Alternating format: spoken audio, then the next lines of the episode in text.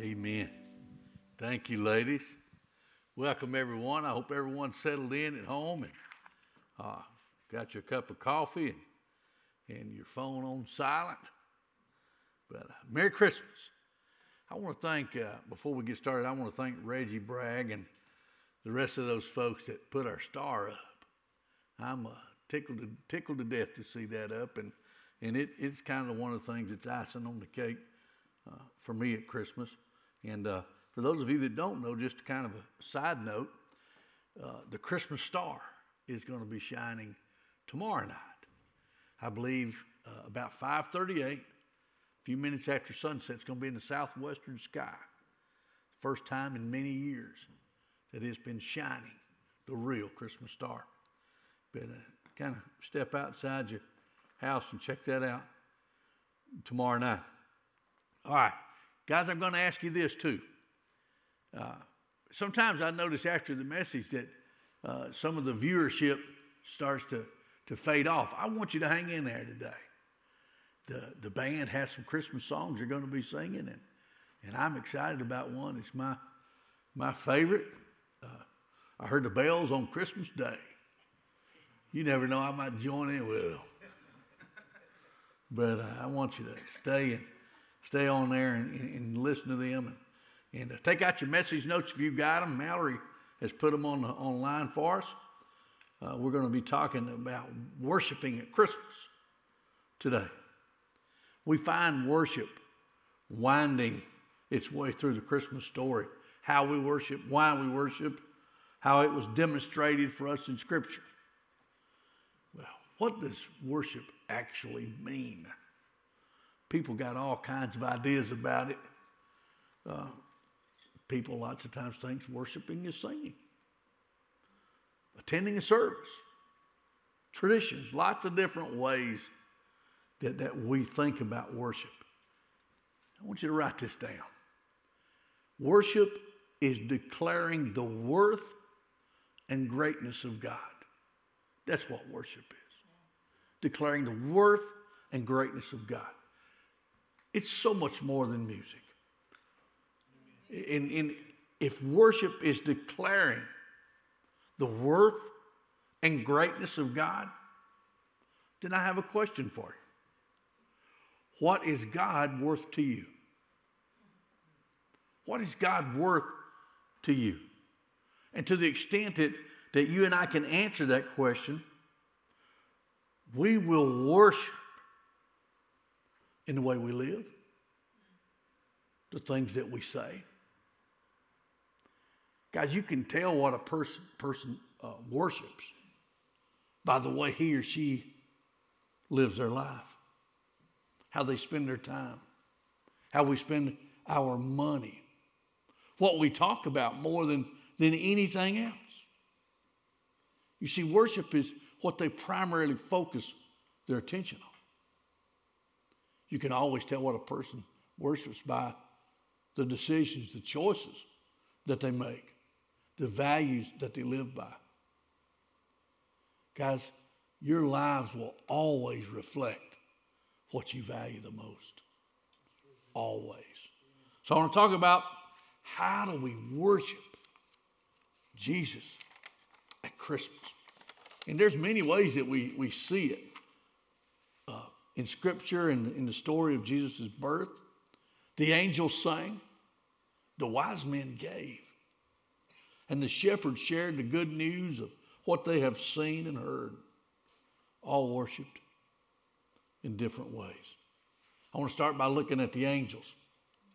If you want to worship Jesus at Christmas, then we got to do what the angels did. First, the angel, angels worship by singing. They worship by singing. When the, when the angels appeared to the shepherds and told them to go to Bethlehem to find Jesus, the Bible says this in Luke chapter two, eight through fourteen. There were some shepherds in that part of the country who were spending the night in the fields taking care of their flocks. An angel of the Lord appeared to them, and the glory of the Lord shone over them. They were terribly afraid, but the angel said to them, "Don't be afraid. I am here with good news for you, which will bring great joy to all the people. This very day in David's town, your Savior was born, Christ the Lord. And this is what will prove it to you. You will find a baby wrapped in cloths and lying in a manger. And suddenly, I love that, suddenly a great army of heaven's angels appeared with the angel singing praises to God. Glory to God in the highest heaven and peace on earth to those with whom he is pleased.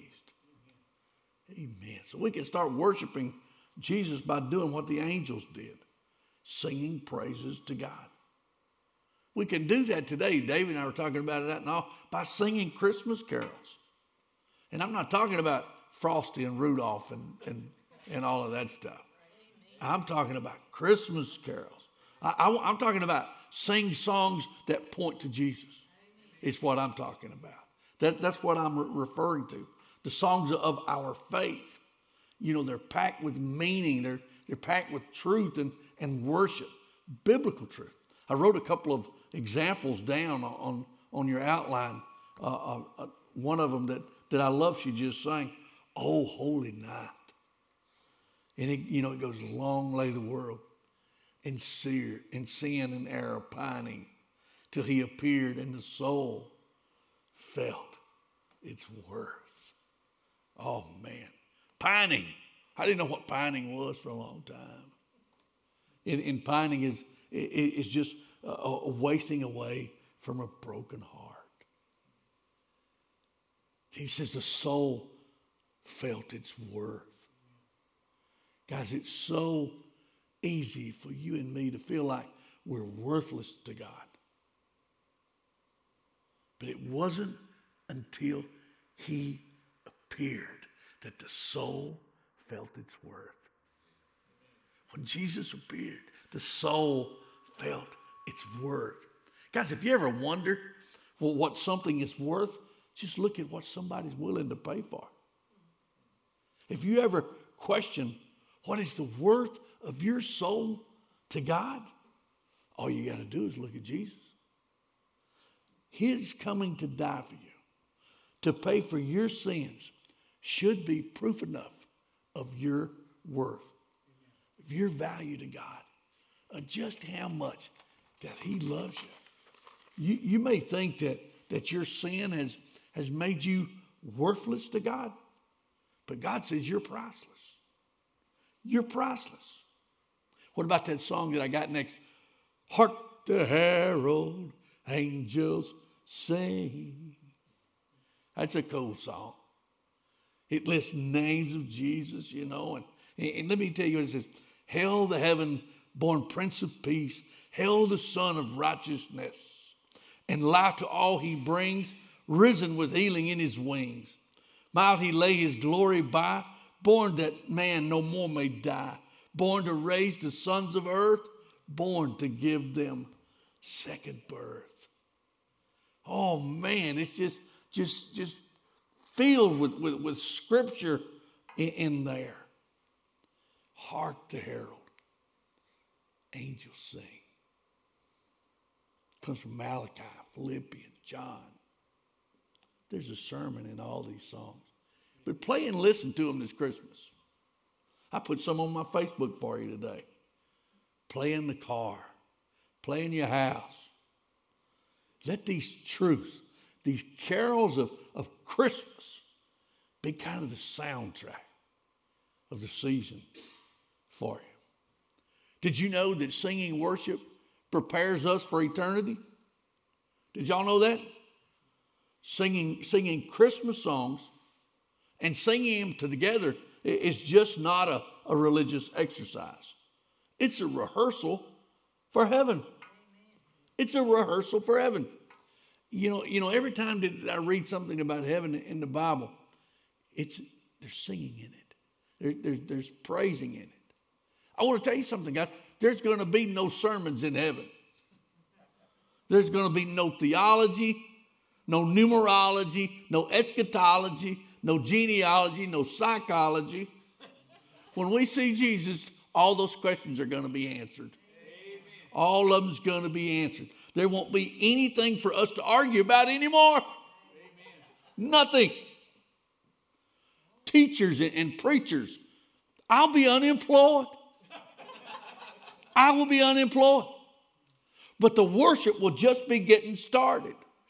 We're going to be singing praises for God for eternity. The band that you see, see up here, they're not only going to have eternal security, they're going to have eternal job security. Amen. They're going to be singing.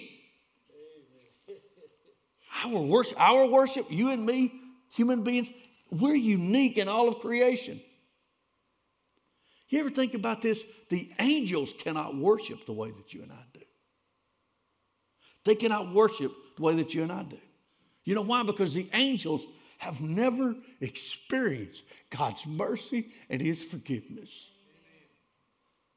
We, when we sing, we sing from a redeemed heart. We sing from a forgiven heart. Only human beings can sing from a redeemed heart. Amen. Amen. Mm. I was lost, but now I'm found.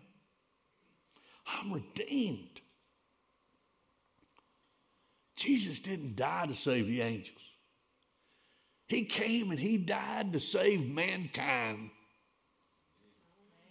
We can sing. We can sing. Mm. Our worship is connected differently with him because he knows what we go through. He's been here. He was, he was a man. He knows what it's like to be human. He knows our struggles.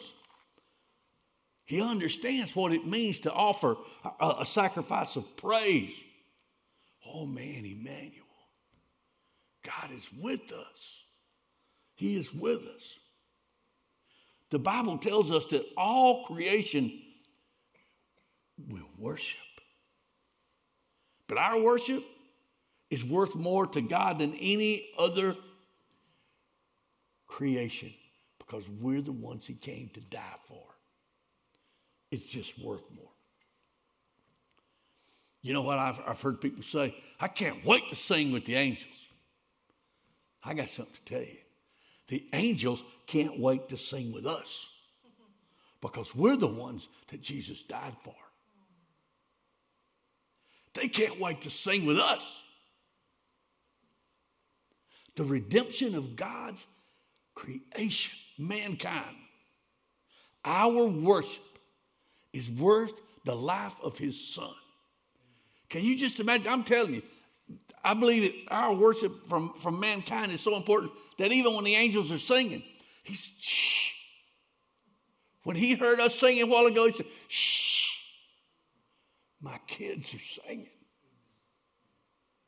My kids, my redeemed, are praising me. My forgiven are praising me. Let's listen. So what is worship worth to you? What is it worth to you? What is it worth? Sing together. When these guys are leading you and sing, when you're home on your couch, sing with them. Sing to him. Second, let's look at the shepherds. I love the shepherds. I can relate to the shepherds. The shepherds worshiped by sharing the good news. They worshiped by sharing the good news.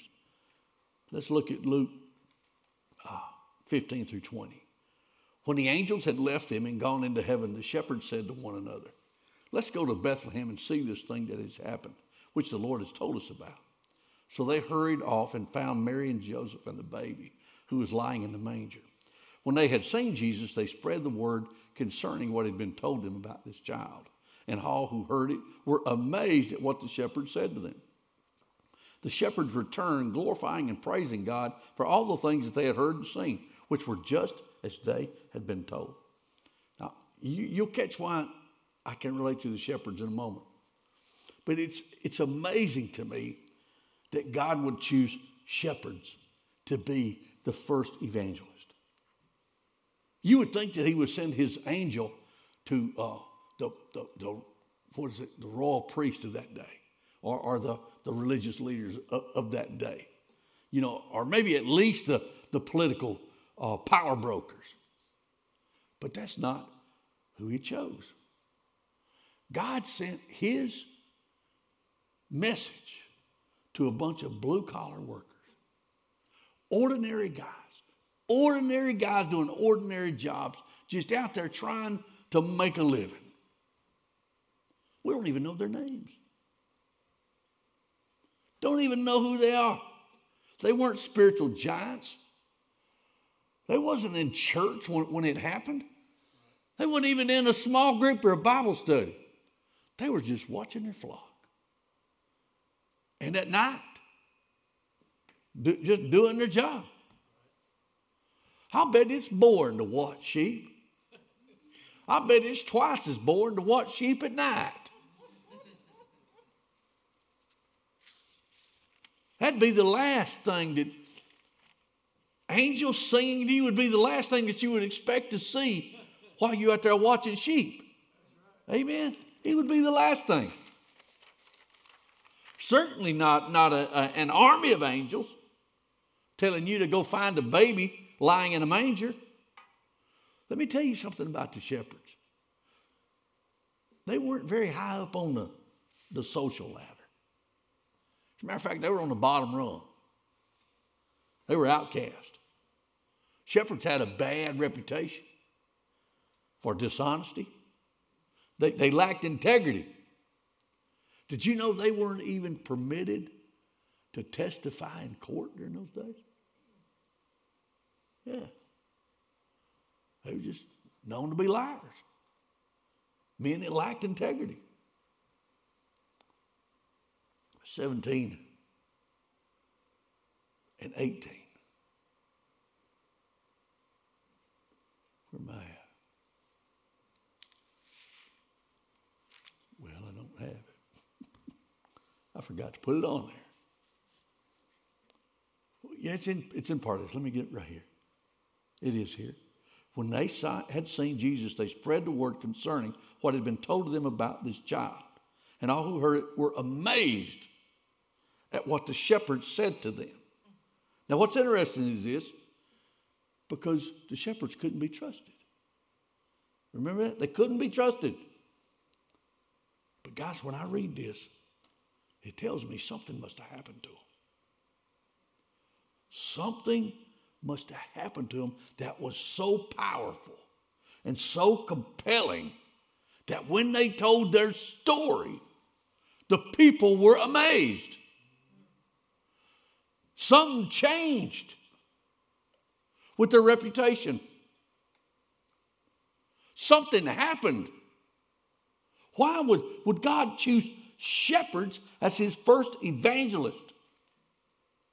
Well, if you go back in the Old Testament, God loved shepherds. He used them. Moses was a shepherd. David was a shepherd. And God cares for his, his flock, so it kind of makes sense to me now. It wouldn't have then. Remember, Jesus was called the Lamb of God. So why wouldn't he use shepherds to tell the word about him? The lesson here is if God can use ordinary guys like them, what can he do through you and me? Paxton is famous for this. He says, you always have a story to tell. Everyone has a story to tell. Your story. Your story. And guys, I want to tell you, everyone who's listening, your uh, uh, story, your story, your life is the most compelling piece of evidence for the case of Jesus Christ. Your story is. Jesus' story is the greatest story ever told, and it's still being written in the lives of each and every one of us. It's still being written. It's still being told. You see, guys, you are a part of his story. You know, people can argue about your logic, and they will. People can argue about your theology, and they will. People can argue about your point of view, and they will. But they cannot argue with you about the experience that you had with Jesus Christ that changed your life. They can't argue with the testimony of what Jesus Christ has did for you. Amen. You see, Jesus Christ did something to those shepherds. They had a change. You see, people cannot argue with a changed life. We're not all called to be evangelists, but we're all called to be witnesses. You see, a witness just says, this is what I saw, and this, this is what I heard. This is what I experienced. It's your story. You witness. It's your witness of what you've experienced in Christ. That's the most compelling, powerful, convincing evidence of the case of Jesus Christ. So what has Jesus done for you? What has Jesus done in you? Don't you remember the book of John where there's this blind guy? And Jesus took some mud and, and rubbed it in his eyes and he could see. I think that's where we get the story. Here's mud in your eye. And the Pharisees came to him and said, we need to talk about this. What did he do? Who was he? Where did he come from? Which direction did he go? He said, look, I don't know. I don't know the answer to any of your questions. All I know is I was blind, then I met him, and now I see. I was blind, and now I see. My life has changed. You are the most compelling evidence for the case of Jesus Christ. Not your religious knowledge, knowledge, not your ability to reason with people, not your ability to win arguments and debates. It's your life-changing experience with Jesus Christ. You have hundreds of stories. I got to tell you, one of my stories is now, I was angry, now I'm at peace. Maybe you were, you were hopeless and now you have joy.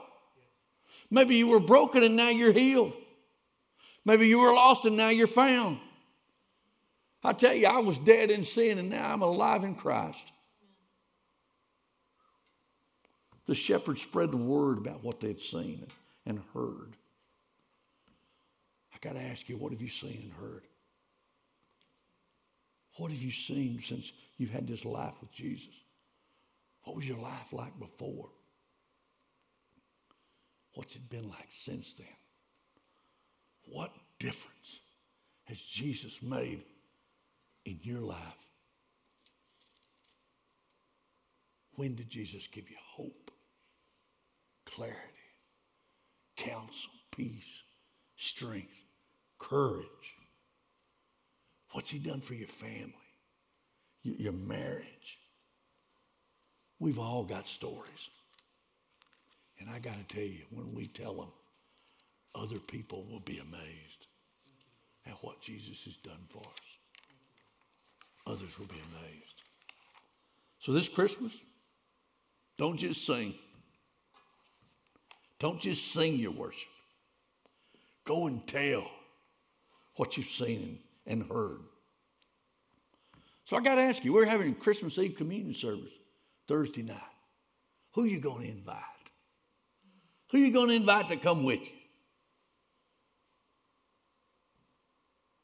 See, we're still going to have communion. We're still going to have our, our service here. It's going to be virtual. You can come between six thirty and seven fifteen and, and, and drive up and, and, and get your, your, your package, the, the juice and the bread, and you could pull out here in the parking lot if you want to and have it under the star with us. Or you can sit at home and make your own bread and your own juice, and, and you can have it at home. You're creating memories. And we're going to have it here. There's going to be a couple of families here that's going to do it. We're going to play you some music. We're going, we're going to, we're going to have communion with you. But who are you going to invite? Bring them with you. Bring them with you. Put them in your car or invite them to, to your home. It could be the greatest gift that you could give someone this year. It's going to be a special night. COVID's not going to stop us. It's going to be a special night. Let's talk about the wise men. They just sang about the wise men. The wise men worship by giving. The wise men worship by giving. Matthew two says, after Jesus was born in Bethlehem in Judea, during the time of King Herod, Magi from the east came to Jerusalem and asked, where is the one who's been born King of the Jews? We saw his star in the east and have come to worship him. When King Herod heard this, he was disturbed, and all Jerusalem with him. When he had called together all the people's chief priests and teachers of the law, he asked them where the Christ was to be born. In Bethlehem in Judea, they replied. The wise men went on their way, and the star they had seen in the east went ahead of them until it stopped over the place where the child was. When they saw the star, they were overjoyed. On coming to the house, they saw the child with his mother Mary, and they bowed down and worshiped him. Then they opened their treasures and presented him with gifts of gold and of frankincense and of myrrh. These guys fascinate me. The more I hear, uh, learned about them, they, they fascinate me, because we don't really know much about them. We don't really know where they're from, their, their names, or some scholars say that they're most likely from, from Persia, which is uh, modern-day Iran and, and, and Iraq and, and, and there, or, or Arabia. But wherever they're from, they were aliens to the covenant of God. They were not a, a, a part of God's people. Yet they were there searching, come from a long way, to worship the one who was fulfilling God's covenant. Unlikely men from an unlikely place coming to a foreign land to worship a God who was not their own. It's fascinating. They had no stake in the kingdom of God. They were Gentiles, but they were coming to worship this God who was supposed to be king. Why did they go to Jerusalem? Because it was the capital of Israel. It's some likely place. But when God took on flesh, he did it in the most humble of settings. Only God would do that.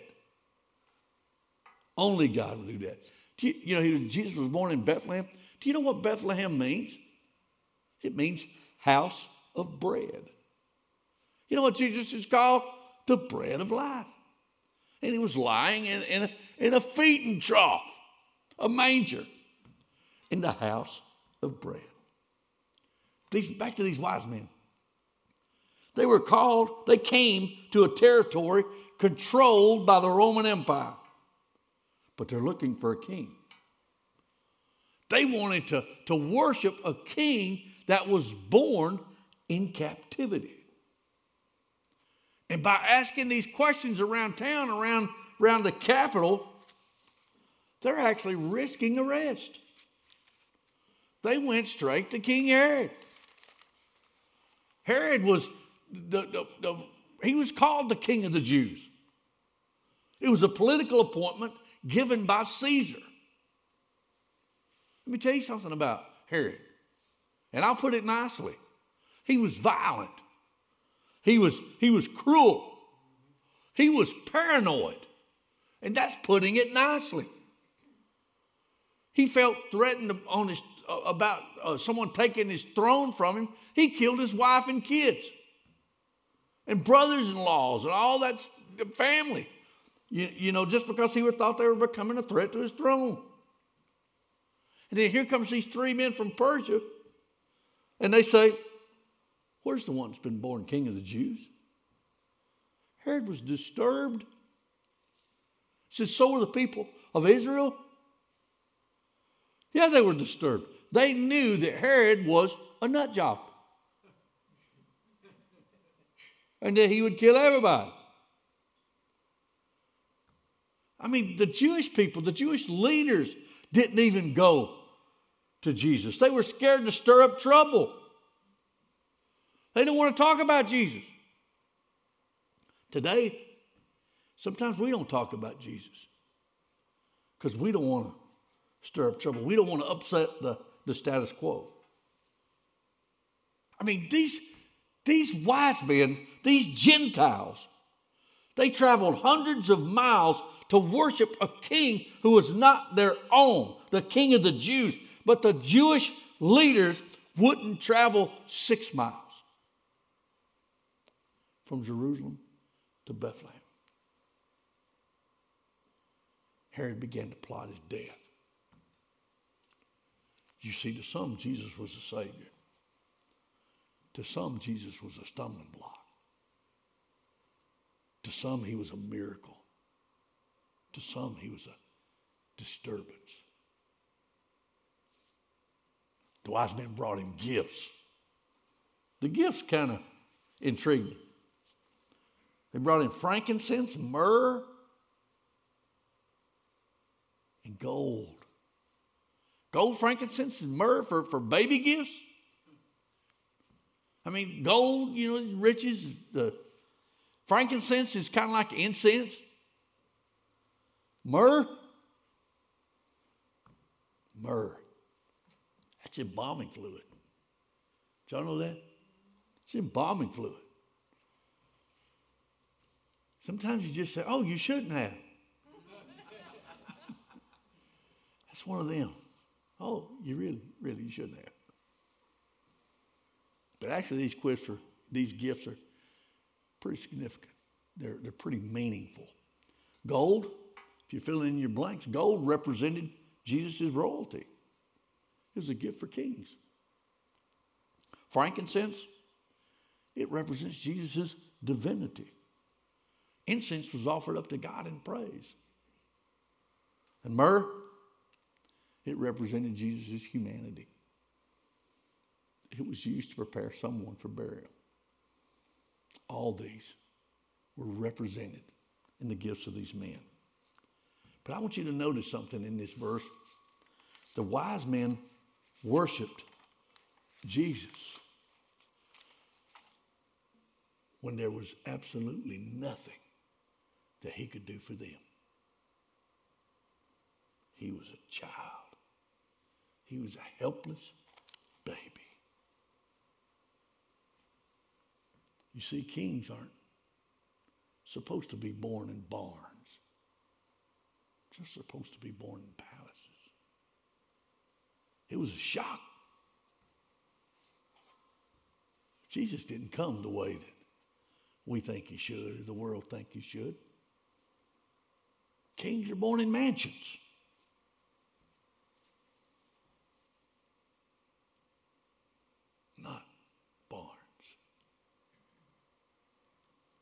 Not our king. Not our king. Jesus is our king. He's not born in the mansions of life. We don't meet him in the mansions of life. We meet Jesus in the feeding troughs of life. We don't beat him, meet Jesus Christ in the moments of glory. We meet Jesus in the seasons of suffering. Not our king. Our king was born in a barn. Lots of times Jesus comes to us when it's painful and inconvenient. He comes in a way that's completely unexpected. It's not how we would do things if we were in charge. Not if we were the king. What I've noticed in my fifty-nine years is God doesn't show up most of the time in the way that I would expect. What that's taught me in fifty-nine years and what I want to teach you today is this. We have to leave room for God to be God. We have to leave room for Jesus to come unexpectedly. Here's something worth writing down if you want to. I don't know who told it to me. God can only, or if God can only live up to my expectations, then he's not God. If God can only live up to my expectations, then he's not God. The Bible says that he can do far more than we could ever expect or imagine. We got to lean, leave room for Jesus to do the unexpected. In the difficult times and places, it's in those mangers of life that we encounter the Prince of Peace, the mighty God, the everlasting Father. In those dusty, musty barns of life, It's where we encounter the Almighty. So in what a area of your life are you waiting for Jesus to arrive? I got to ask you, will you welcome him if he doesn't show up the way that you expect him to? Will you worship him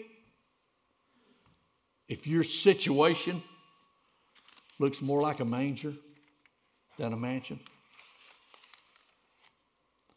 Lastly, I want to look at the sequence of worship.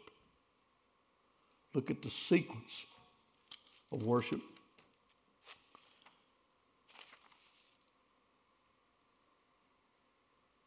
On coming to the house, they saw the child with his mother Mary, and they bowed down and worshiped him. Then they opened their treasures and presented him with gifts of gold and frankincense and myrrh. Write this down. First, they offered themselves, and then they offered their gifts. You see, before they offered their wealth, they offered their heart. That must be the order of our worship too. We offer our hearts first. More than anything that we can bring to Jesus, he wants our hearts. More than our talents, more than our wealth, he wants our hearts. Look at what God said about this, uh, about heartless worship. Jesus quoted this later on, but God said this about heartless worship, worship in Isaiah. These people claim to worship me, but their words are meaningless, and their hearts are somewhere else. Their religion is nothing but human rules and traditions which they have simply memorized. If that gift ain't coming from your heart, it ain't really worship. It's just a religious exercise. It's just a religious exercise. It starts with the heart. Fill in this blank. What God wants most from me in worship is me. What God wants most from me in worship is me. I want to end it with a couple of questions. How would you worship Jesus this Christmas? How would you worship Jesus this Christmas? Would you sing? Come and see and go tell others.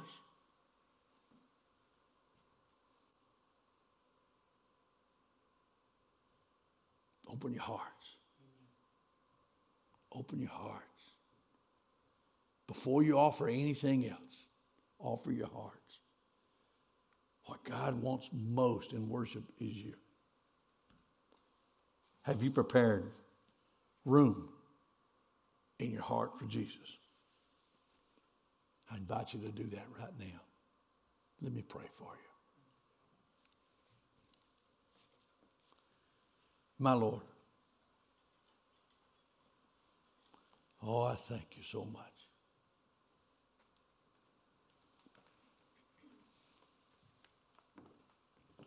Lord, when I when I close my eyes and I'm in those those moments with you this week, I can hear the bells.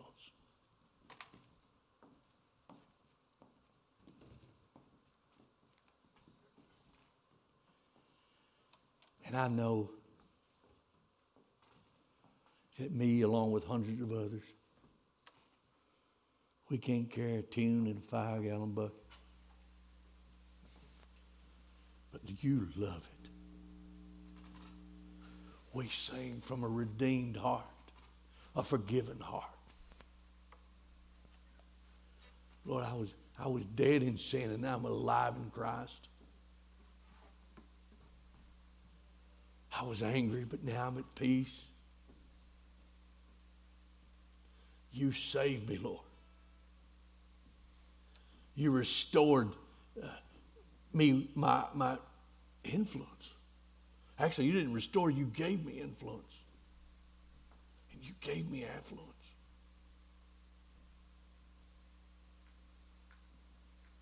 I It's unbelievable. It's amazing. Lord, and I pray for that person today that, that's lost, that's, that's found themselves in a barn. And I know, Lord, you'll meet them there. You've been there. You were born there.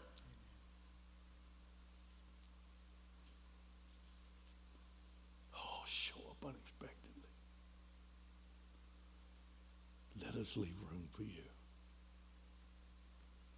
It's in Christ's name I pray. Amen.